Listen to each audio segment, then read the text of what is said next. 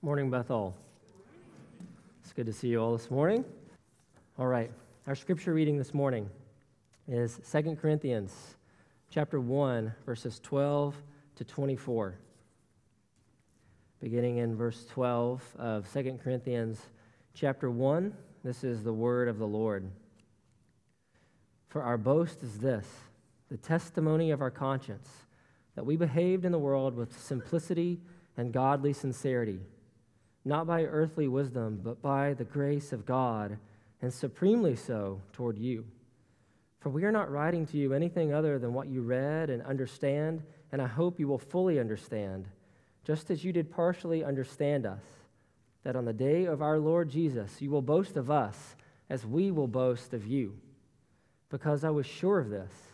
I wanted to come to you first so that you might have a second experience of grace I wanted to visit you on my way to Macedonia and to come back to you from Macedonia and have you send me on my way to Judea.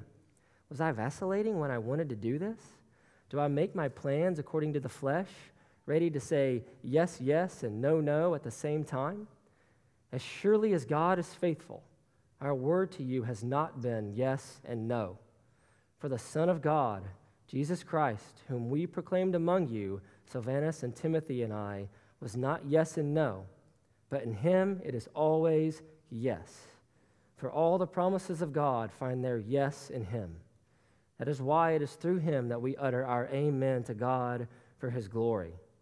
And it is God who establishes us with you in Christ and has anointed us, and who has also put his seal on us and given us his spirit in our hearts as a guarantee. But I call God to witness against me it was to spare you that I refrained from coming again to Corinth. Not that we lord it over your faith, but we work with you for your joy, for you stand firm in your faith. Amen. That's the word of the Lord. You may have a seat.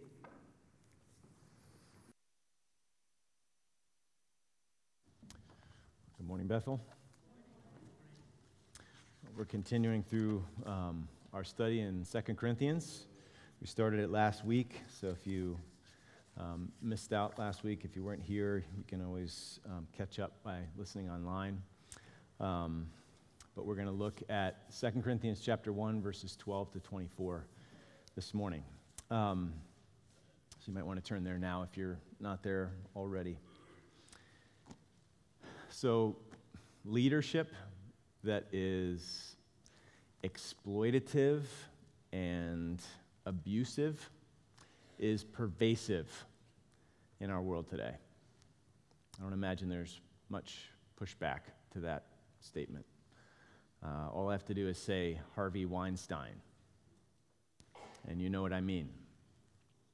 And then there's been this domino effect of other powerful people getting called out for their perverted abuse of power. Seems like daily recently, hasn't it? Um, new things coming out into the open. So these men exploited those weaker and more vulnerable for their own selfish pleasure. So sadly, this kind of exploitative and selfish use of power is also present in the highest office in our land. So on Thursday of this week, our president tweeted the following I don't blame China I blame the incompetence of past administrations for allowing China to take advantage of the U.S. on trade, leading up to a point where the U.S. is losing hundreds of billions. How can you blame China for taking advantage of people that had no clue? I would have done the same.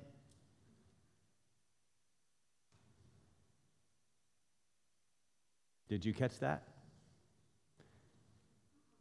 He wrote, How can you blame China for taking advantage of people that had no clue? I would have done the same. So it's so much a part of his mode of operation that he doesn't even notice how despicable that statement is.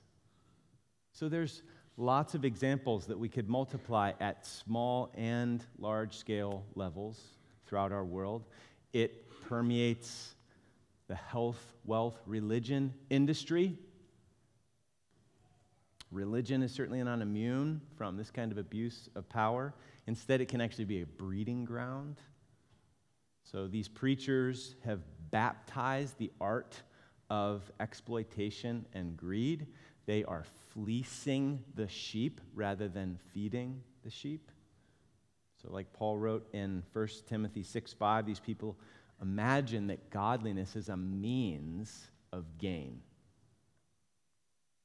So, there's nothing new under the sun. It's not like this is a new problem that we're facing. Are you familiar with Ezekiel 34? Anybody? Turn back there for a minute. Ezekiel 34. So you can find that if you're using the Pew Bible. If you're not sure where Ezekiel is, on page 722. So, God does not have kind words for so called shepherds or spiritual leaders who are using their authority to exploit the weak for their own gain. So, just look at the first six verses there of Ezekiel 34.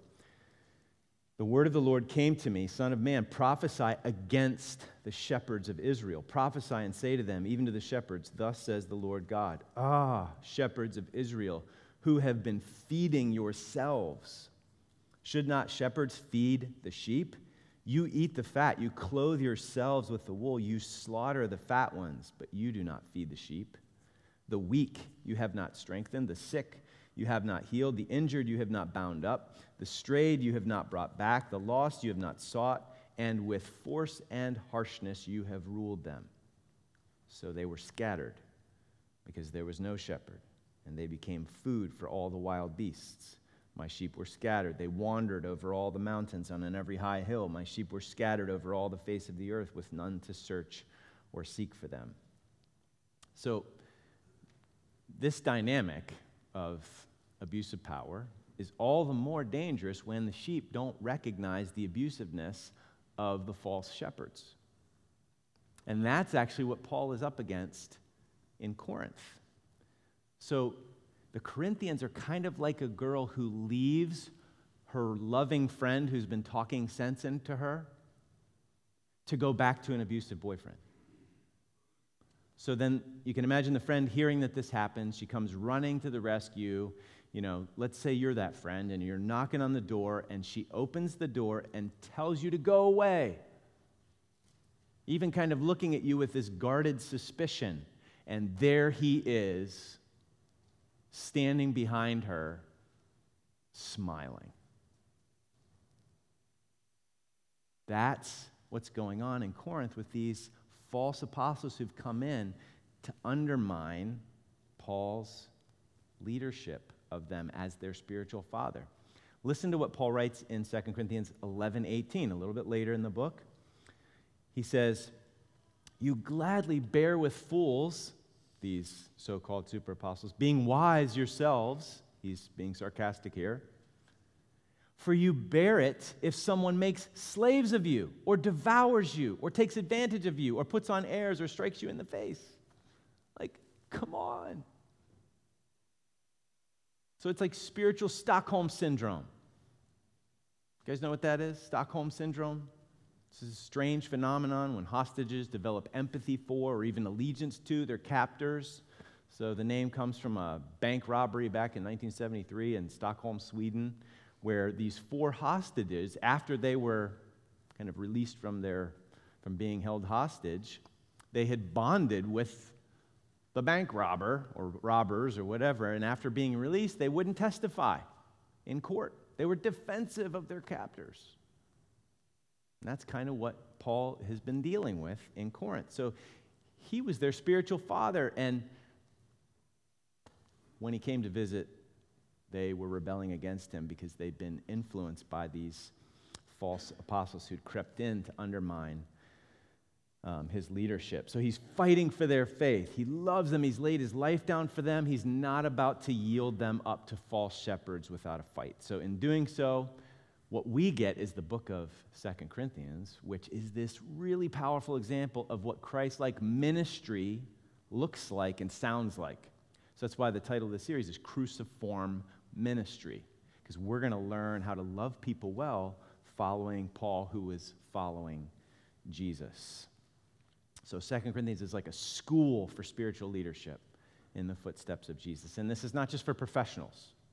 Well, I'm not like called to be an apostle or even a pastor or whatever, a missionary.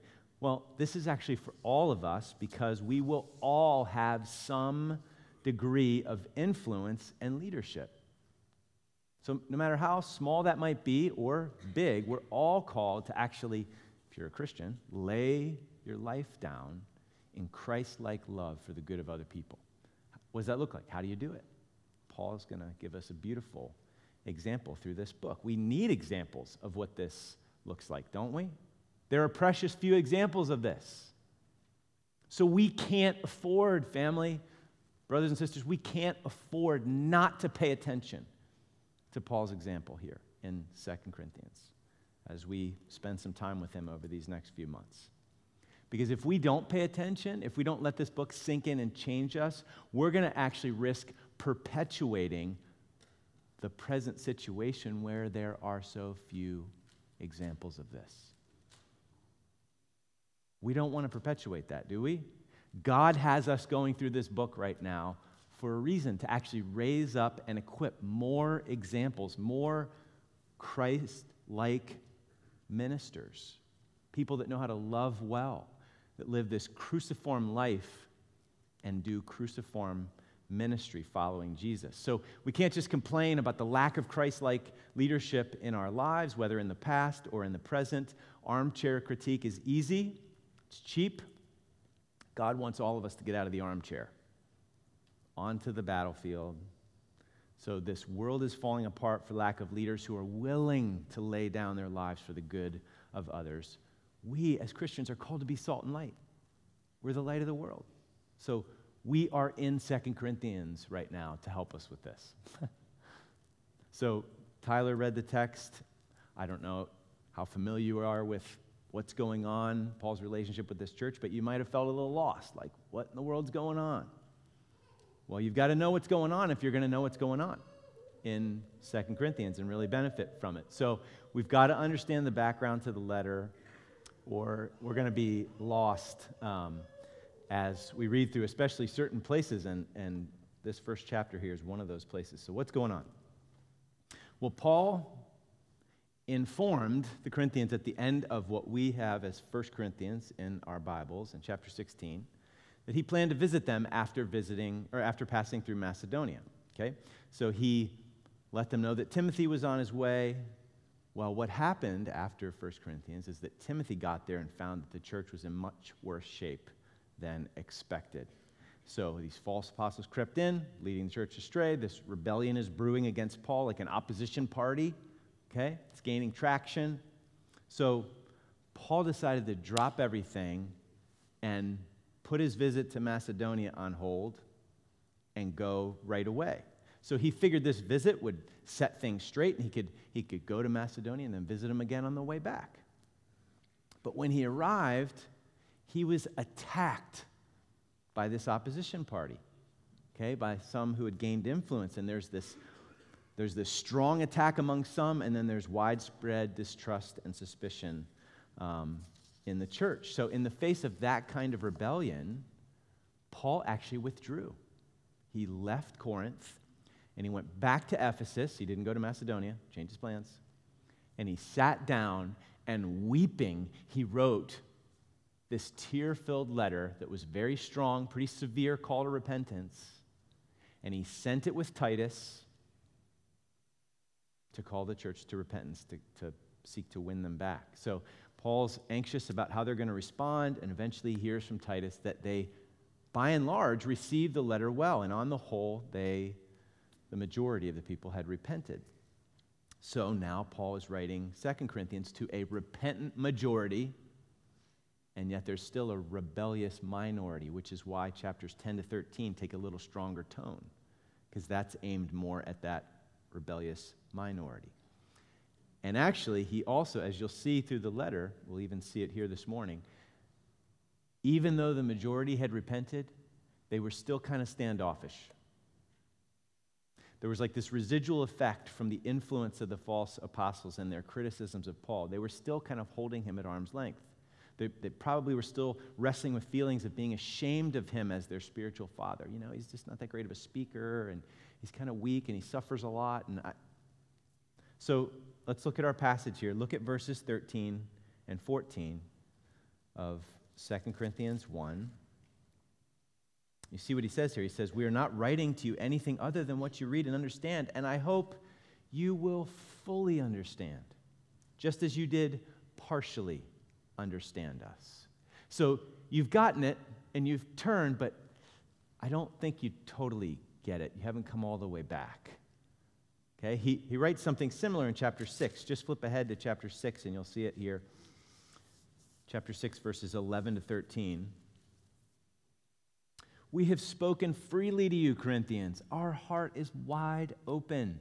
You are not restricted by us, but you are restricted in your own affections. In return, I speak as to children. Widen your hearts also. I'm like your spiritual father. I love you. Open your hearts to us. Okay, so he's writing to explain things, to try to like allay their, their concerns, their suspicions, and to just kind of draw them in, that they would trust him and, and know that he's had their good at heart the whole way along. He wants to win them back fully. So he's just been attacked and criticized and undermined. How, how do you respond? How would you respond? How do you respond to criticism? How have you responded to criticism? Once again, Paul's explanations here, his the way he relates to the Corinthians is so instructive. We need this. We are so quick to like, we want to get the last word. We're defending ourselves for the sake of our own reputation. That's not Paul, what Paul's doing here. He's actually totally others oriented. He's totally focused, not on his own reputation, but their well being, because he's died. This is cruciform ministry. It doesn't matter.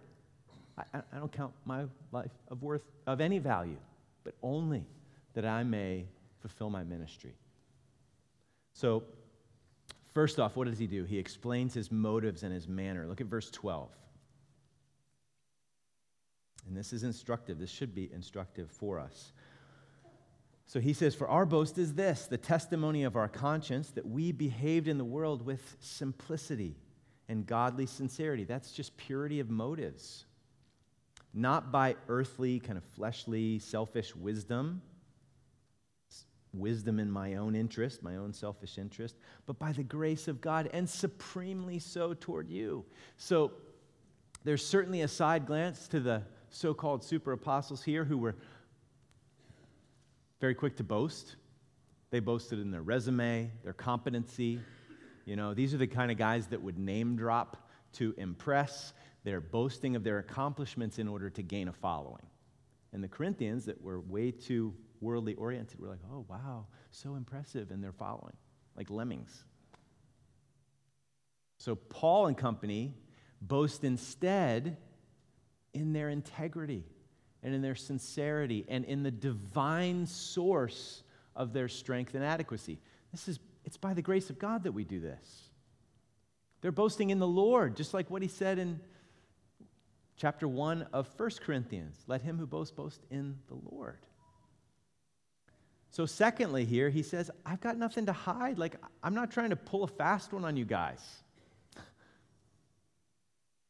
like, it's evident that the story, it all lines up. Like, go back, read the letters again. I'm not lying. Look at verse 13. For we're not writing to you anything other than what you read and acknowledge. There's no surprises.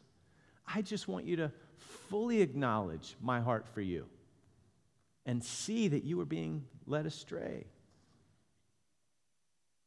I hope you fully acknowledge, just as you did partially acknowledge us, that on the day of our Lord Jesus, you will boast of us as we will boast of you. So, Paul's just wanting to allay any lingering suspicions, okay? He wants them to stand before the Lord one day, not ashamed of Paul, but boasting in how God used Paul to bring them to Jesus. We love this guy. We're so thankful for him because, Lord, you used him to bring us to you. And Paul, not you know, patting himself on the back, but they are his crown and joy, like they're his boast. His, his life, this is his life. This is what he's living for. So he doesn't want his labor to be in vain. He doesn't want to be ashamed that he's just wasted his labor at the end. So look at verse 15.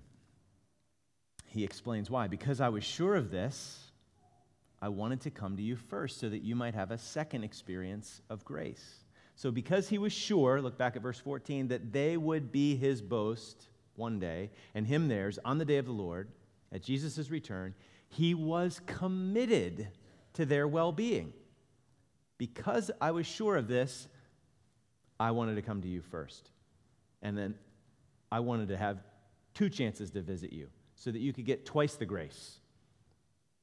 He wanted to visit twice, once on the way to Macedonia, once on the way back. But on account of their rebellion, their sin, it was not to be. So Paul didn't vacillate due, to you know, fickleness. He just woke up on the wrong side of the bed one morning. He's like, ah, I don't feel like going back. It wasn't fear, like, ooh, they scared me when I showed up. It wasn't selfish disregard. He doesn't make his plans in a selfish, worldly way. Ah, maybe something better came up. No, his change of plans was a reflection of God's long suffering mercy. Paul's faithfulness was a reflection of the faithfulness of God through Christ. Look at how he reasons in verse 17. This is point number two God's yes in Christ. Was I vacillating when I wanted to do this? Do I make my plans according to the flesh, ready to say yes, yes, and no, no at the same time? Is he speaking out of both sides of his mouth? No, as surely as God is faithful, our word to you has not been yes and no. Even the fact that I changed my plans, that they were differently than I, different than I originally intended, it was because I wanted the promises of God to be yes for you. I didn't want to judge you prematurely, even though that would have vindicated me. Why did I withdraw, go back to Ephesus, and write you this tearful letter? Because I wanted you to have all the promises of God. I didn't want you to wander away from Christ. Like, what was making Paul willing to suffer and lay down his life and his reputation and his comfort? The gospel. the gospel of the crucified Messiah. That's why he did what he did. Look at verse 19. Because for the Son of God, Jesus Christ, whom we proclaimed among you, we, Silvanus and Timothy and I, he was not yes and no, but in him it's always yes. Because all the promises of God find their yes in him. So, what Paul is saying is, to tie this in with last week, Paul's grounding his MO, the way that he operates in ministry, in God's MO, the way God operates. God said yes to us in Christ. So that all the promises could find their yes in Christ for us. Really good news. Like, what does that mean? God's yes to the promises. Well, let's go back to all this terrible exploitative leadership all around us. You know, stuff like this, the ugliness, the kind of darkness of this world can actually serve to make the gospel that much sweeter to us. It's kind of what happened in the Old Testament. All these promises, and here's a leader. Oh, oh David, maybe he's going to be the. Pro- ah. Oh, oh, maybe this. Oh all of these leaders just ultimately failed. And what did they do? They leave you with longing. And it's a setup for the coming of the Messiah, in whom all the grace, all the promises are actually yes for us. So we want love, right? You want love? Like, don't you long for the perfect marriage? Whether you're married or not. Don't you long for the perfect marriage? Well, guess what? It's, it's yours. It's yes for you in Christ. In Christ, who loved you and gave himself up for you to make you his own forever. Don't you want to be involved in meaningful work led by worthy, inspiring leaders? Don't you wish you had a boss whose character was honorable, inspiring, and who created opportunity for you to participate in meaningful and satisfying labor? Well, guess what? It's yes for you in Christ. Be steadfast, immovable, always abounding in the work of the Lord, knowing that labor for the Lord is not in vain. Don't work to please men. You serve the Lord Christ. We want and need wisdom, don't we? We want to know how to live well. Don't you wish you had a counselor who was truly empathetic and totally competent? Empathetic to know how hard it is to live well, competent to help you out of your ruts and onto the path of a life well lived? Well, guess what? It's yes in Christ. We have this sympathetic high priest we can come with confidence to God and receive the mercy and grace to help us, to help us in our need. And then we've got a pioneer, a trailblazer. We're supposed to set our eyes, fix our eyes on him, and run the race that's set before us. So he's this sympathetic counselor, and he is the leader that we need to follow. Don't you want to be led and protected? I mean, our safety, our well being, our future, it just seems so fragile. Don't you wish we had a political leader who, who would lead wisely in justice and in righteousness? No corruption, no poor and vulnerable people just following through the cracks, following, falling through the cracks. I mean, we've just been looking for a savior, a leader, a hero since the garden. And we keep being let down, we keep being failed. But to us, a child has been born to us a son has been given, and the government is now upon his shoulder. And his name is called Wonderful Counselor, Mighty God, Everlasting Father, Prince of Peace. Of the increase of his government and of peace there will be no end.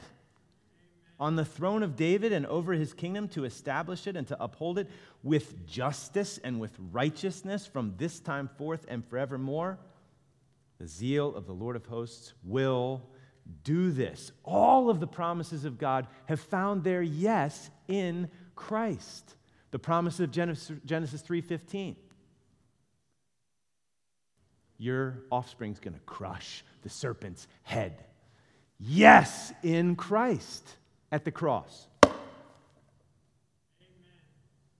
He's defanged.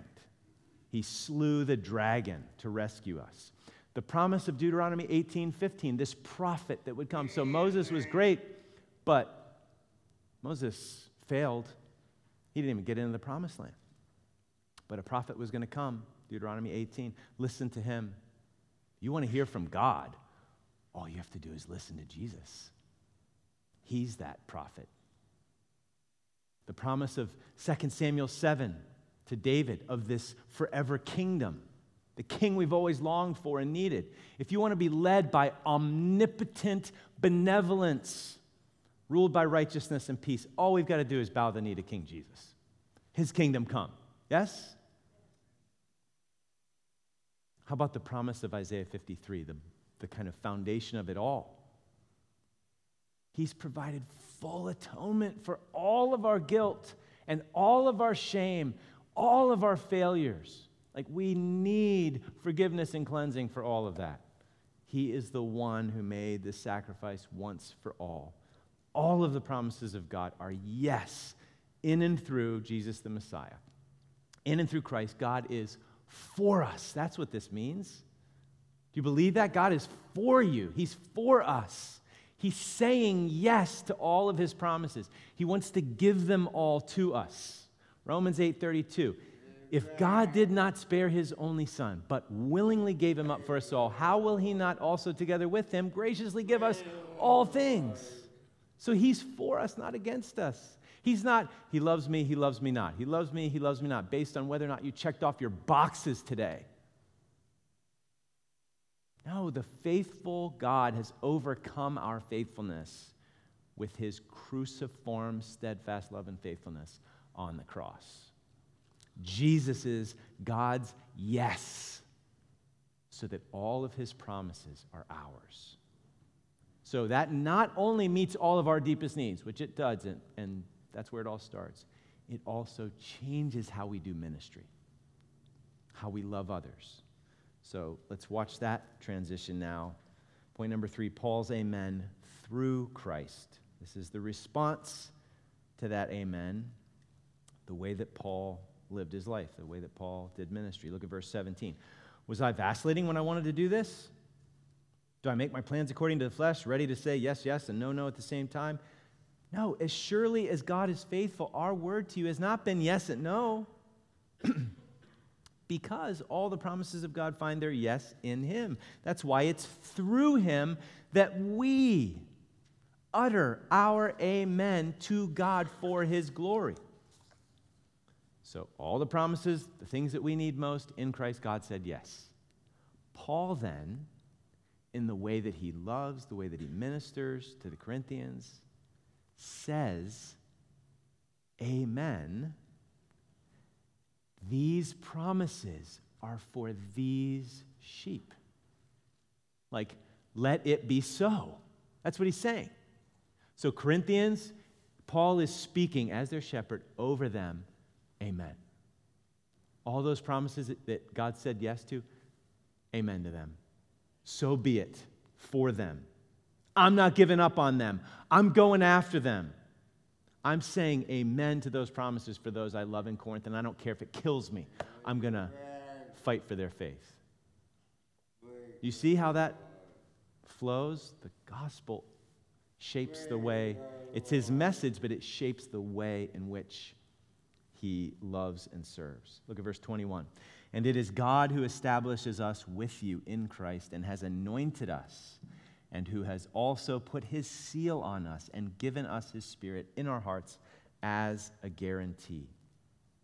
So it was the very yes in Christ.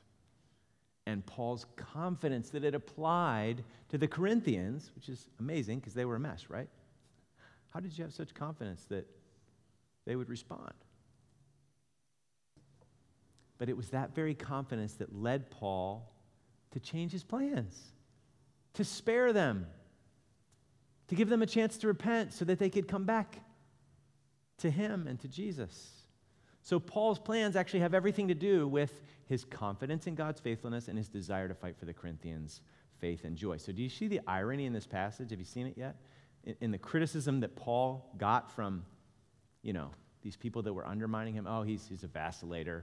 You know, he's speaking out of both sides of his mouth. He says he's going to do this, then he goes to this, it. Why did he change his plans? It was their sin. It's not his him being a vacillator, it's their sin. Isn't it crazy that that actually got traction there? Are you guys tracking with me? Does that make sense? Hello? Yes? No? Go ahead and nod no if it, or nod, say no if uh, it's not. So, have you ever experienced this, like in seeking to love somebody? Maybe a child? This happens fairly regularly or somebody else that you're ministering to, you just can't seem to win.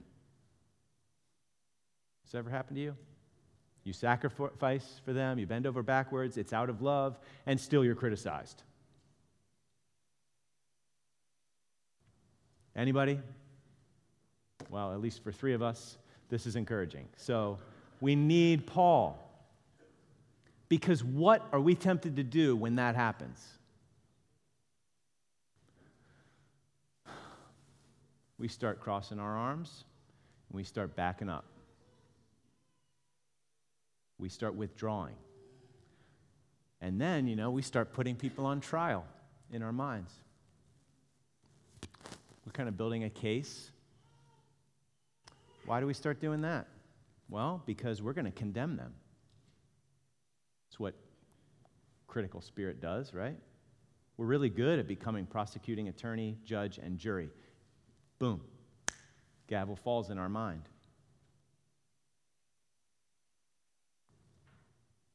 So, do you see how this is a big, like that dynamic in our minds and hearts?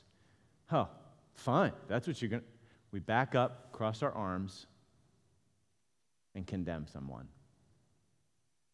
That is a big anti gospel no forming in our hearts toward that other person rather than a gospel powered yes and amen over that person because we're fighting for their joy in the faith.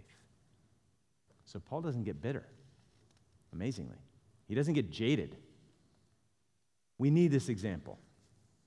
He shows us how to love sacrificially without the need for retaliation or the last word. Or if we're going to get the last word, let's let the last word be gospel victory, like won through Christ like suffering and love. Like, I'm going to keep after you for the last word, not for my win, but for your win.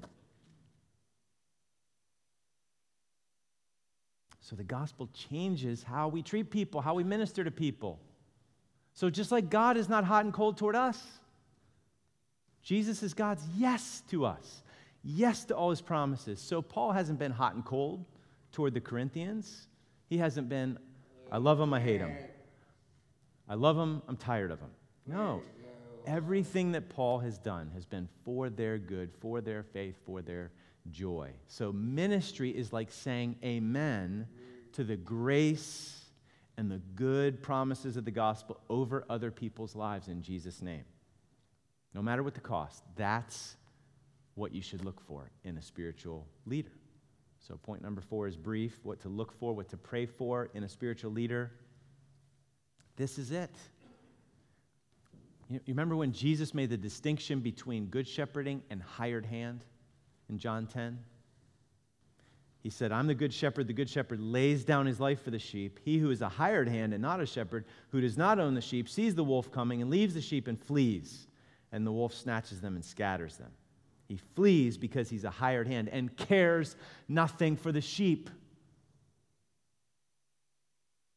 So, this kind of Christ like shepherding leadership ministry is what we need to look for, and it's what we need to pray for in fact, flip over to uh, 1 Peter chapter 5.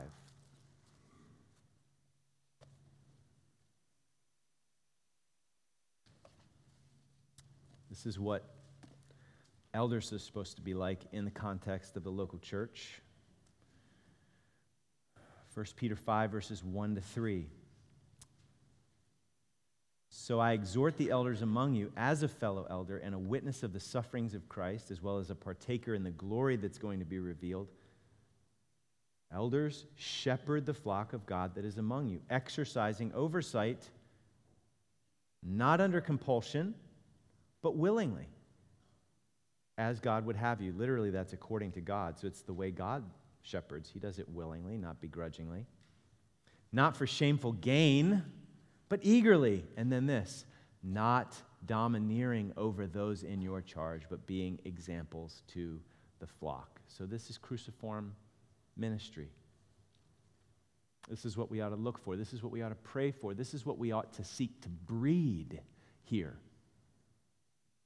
This church, like, let's pray that our church would be like a seedbed for Christ like living and Christ like leadership, Christ like ministry. So, one final description of what this cruciform ministry looks like. Point number four cruciform ministry workers for joy. Look at verse 23. Back in 2 Corinthians 1, take a look at verse 23. Paul says, But I call God to witness against me. It was to spare you that I refrained from coming to Corinth. It was a yes for you that made me say no to coming back too quickly. This wasn't vacillation. It wasn't cowardice. It was love. I'm dead to me. Like, I've died daily for you. Don't you see that? Wasn't being a coward and running away. I wasn't trying to spare my reputation. I was trying to spare you from judgment. And then immediately, he's so sensitive. Paul's so sensitive here. Imagine if they're still like suspicious of him, I call God to witness against me, it was to spare you. What might you, what might rise up in your heart if you're suspicious of a leader talking that way? Oh, oh, power trip? Like, oh, to spare us. What does he say? Not that we lord it over your faith. Remember that First Peter 5 thing? Not domineering over those under your charge, but proving to be an example. Oh, you're threatening us, are you? So to spare us? No, no, no. Not that we lord it over your faith, but we work with you for your joy for you stand firm in your faith. Faith and joy. Like you kind of expect him to say, We work with you for your joy, for you stand firm in your joy. But he says, In your faith. So, your joy in the faith is so vital to you actually standing firm. And that's worth fighting for. So, as we draw this to a close, what do you say, Bethel? What are we going to say over the lives of those that we have influence over, that we are called to love and serve and minister to? Big yes, big no. Amen. Back away with our arms crossed. Well, listen, we actually ought to listen first. Before we say anything over the lives of others, let's just stop and first listen. What did God say to you and to me? Us, foolish, sinful, rebellious, prone to wander sheep. What did he say? He didn't thunder down with this no of condemnation, just slamming the door shut in our face. No, listen. The Son of God, Jesus Christ, was not yes and no, but in him, it's always yes. For all the promises of God find their yes in him. So now what do you say? Are you going to say yes to the joy of others or only yes to your superficial comfort?